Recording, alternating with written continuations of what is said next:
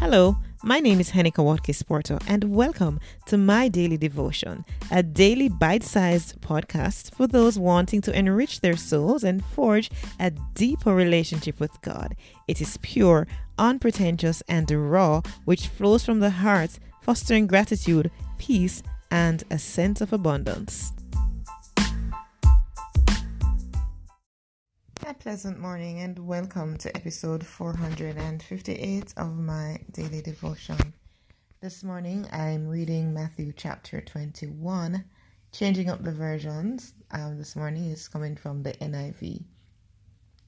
As they approached Jerusalem and came to Bethphage on the Mount of Olives, Jesus sent out two disciples, saying to them, "Go to the village ahead of you, and at once you will find a donkey tied there with her colt by her. Untie them and bring them to me. If anyone says anything to you, say, say that the Lord needs them, and he will send them right away." This took place to fulfill what was spoken through the prophet. "Say to daughter Zion, see, your king comes to you gentle and riding on a donkey, and on a colt, the foal of a don- the foal of a donkey." The disciples went and did as Jesus had instructed them. They brought the donkey and the colt and placed their cloaks on them for Jesus to sit on. A very large crowd spread their cloaks on the road, while others cut branches from the trees and spread them on the road. The crowds that went ahead of them and those that followed shouted, "Hosanna to the Son of David.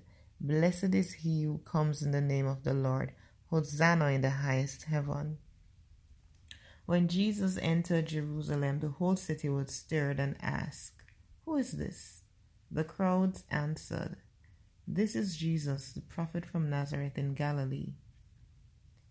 Jesus entered the temple courts and drove out all who were buying and selling there.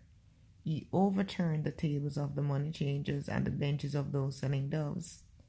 "It is written," he said to them, "my house will be called a house of prayer, but you are making it a den of robbers." The blind and the lame came to him at the temple, and he healed them. But when the chief priests and the teachers of the law saw the wonderful things he did, and the children shouting in the temple courts, "Hosanna to the Son of David," they were indignant. "Do you hear what these children are saying?" they asked him. "Yes," Jesus replied. "Have you never read, 'From the lips of children and infants, you, Lord, have called forth your praise'?" And he left them and went out of the city to Bethany, where he spent the night. Early in the morning, as Jesus was on his way back to the city, he was hungry. Seeing a fig tree by the road, he went up to it but found nothing on it except leaves. Then he said to it, "May you never bear fruit again." Immediately the tree withered. When the disciples saw this, they were amazed. "How did the fig tree wither so quickly?" they asked. Jesus replied, "Truly, I tell you, if you have faith and do not doubt, not only can you do what was done to the fig tree, but also you can say to this mountain, 'Go throw yourself into the sea,' and it will be done. If you believe, you will receive whatever you ask for in prayer." Jesus entered the temple courts, and while he was teaching, the chief priests and the elders of the people came to him. "By what authority are you doing these things?" they asked. "And who gave you this authority?" Jesus replied, "I will also ask you one question. If you answer me, I will tell you by what authority I am doing these things. John's baptism, where did it come from?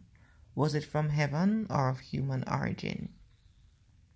They discussed it among themselves and said, "If we say from heaven, he will ask, 'Then why didn't you believe him?' But if we say of human origin, we are afraid of the people, for they all hold that John was a prophet." So they answered Jesus, "We don't know." Then he said, "Neither will I tell you by what authority I am doing these things. What do you think? There was a man who had two sons. He went to the first and said, 'Son, go and work today in the vineyard.' 'I will not,' he answered. But later he changed his mind and went. Then the father went to the other son and said the same thing. He answered, 'I will, sir.' but he did not go. Which of the two did what his father wanted? The first, they answered.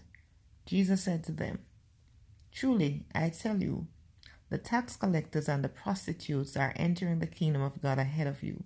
For John came to you to show you the way of righteousness, and you did not believe him, but the tax collectors and the prostitutes did. Even after you saw this, you did not repent and believe him. Listen to another parable. There was a landowner who planted a vineyard. He put a wall around it, dug a winepress in it, and built a watchtower. Then he rented the vineyard to some farmers and moved to another place.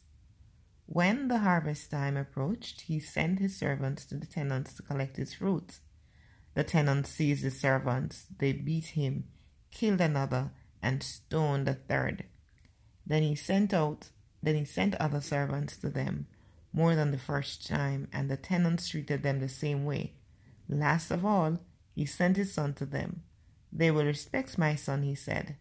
But when the tenants saw the son, they said to each other, This is the heir. Come, let's kill him and take, in, take his inheritance.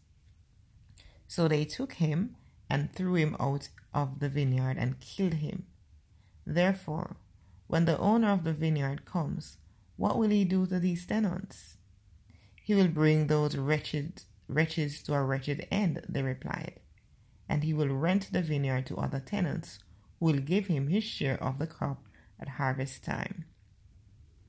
Jesus said to them, Have you never read in the scriptures, the stone the builders rejected has become the cornerstone? The Lord has done this, and it is marvelous in our eyes. Therefore, I tell you that the kingdom of God will be taken away from you and given to a people who will produce its fruits. Anyone who falls on this stone will be broken to pieces. Anyone on whom it falls will be crushed. When the chief priests and the Pharisees, Pharisees heard Jesus' parable, they knew he was talking about them. They looked for a way to arrest him, but they were afraid of the crowd because the people held that he was a prophet. The word of the Lord. Thanks be to God.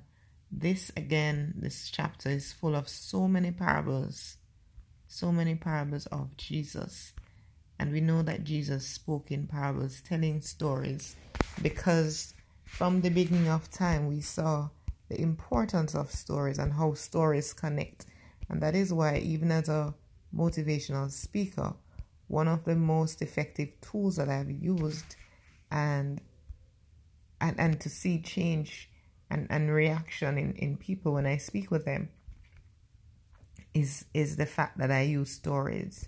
Because stories have the power to connect, to transform, to cause people to reflect, and to do some kind of a change behavior, to perform some kind of a behavior change. So stories are critical. And let me tell you which one of the stories I want to share today. The parable of the two sons. Right? Then there was one, one of them who, when, when they were, you know, asked to work, says, I will not. But then he changed his mind and he went. The other who committed to do but did not do. Right? And this shows me that there are times in life when we would have made mistakes, we wouldn't have made, given the correct answer, we wouldn't have done the right thing initially. Excuse me. But then we we catch up on ourselves and recognize that we made a mistake and we make amends, because life is like that. We all make mistakes. We all go down and go off the beaten path, make wrong choices, make wrong decisions. But the beauty is that we have the ability to reflect on what we've done and to make amends and to make changes. Now, the other son made a commitment that he will do the work, but when the appointed time came, he didn't do it. And, and and that too is a worse position than to have committed to something. You know, when you're when you have committed to something and not do it, it's a bad place to be. And so this son made the commitment, as the story indicates, but did not honor his commitment. And so we see the importance of honoring commitment once we've made a commitment to honor it.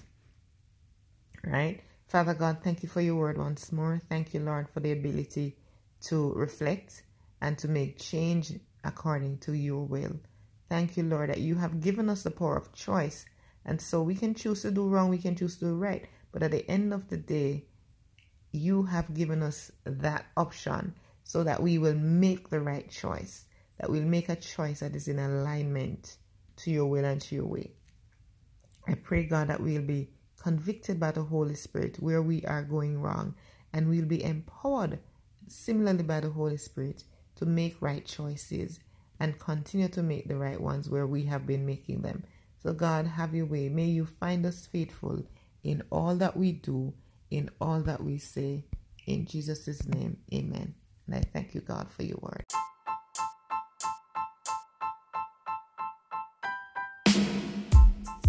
And this has been My Daily Devotion. I'm Henika Watkes Porter. Catch me at henika watkes porter dot com for all other things that I'm involved with. See you soon.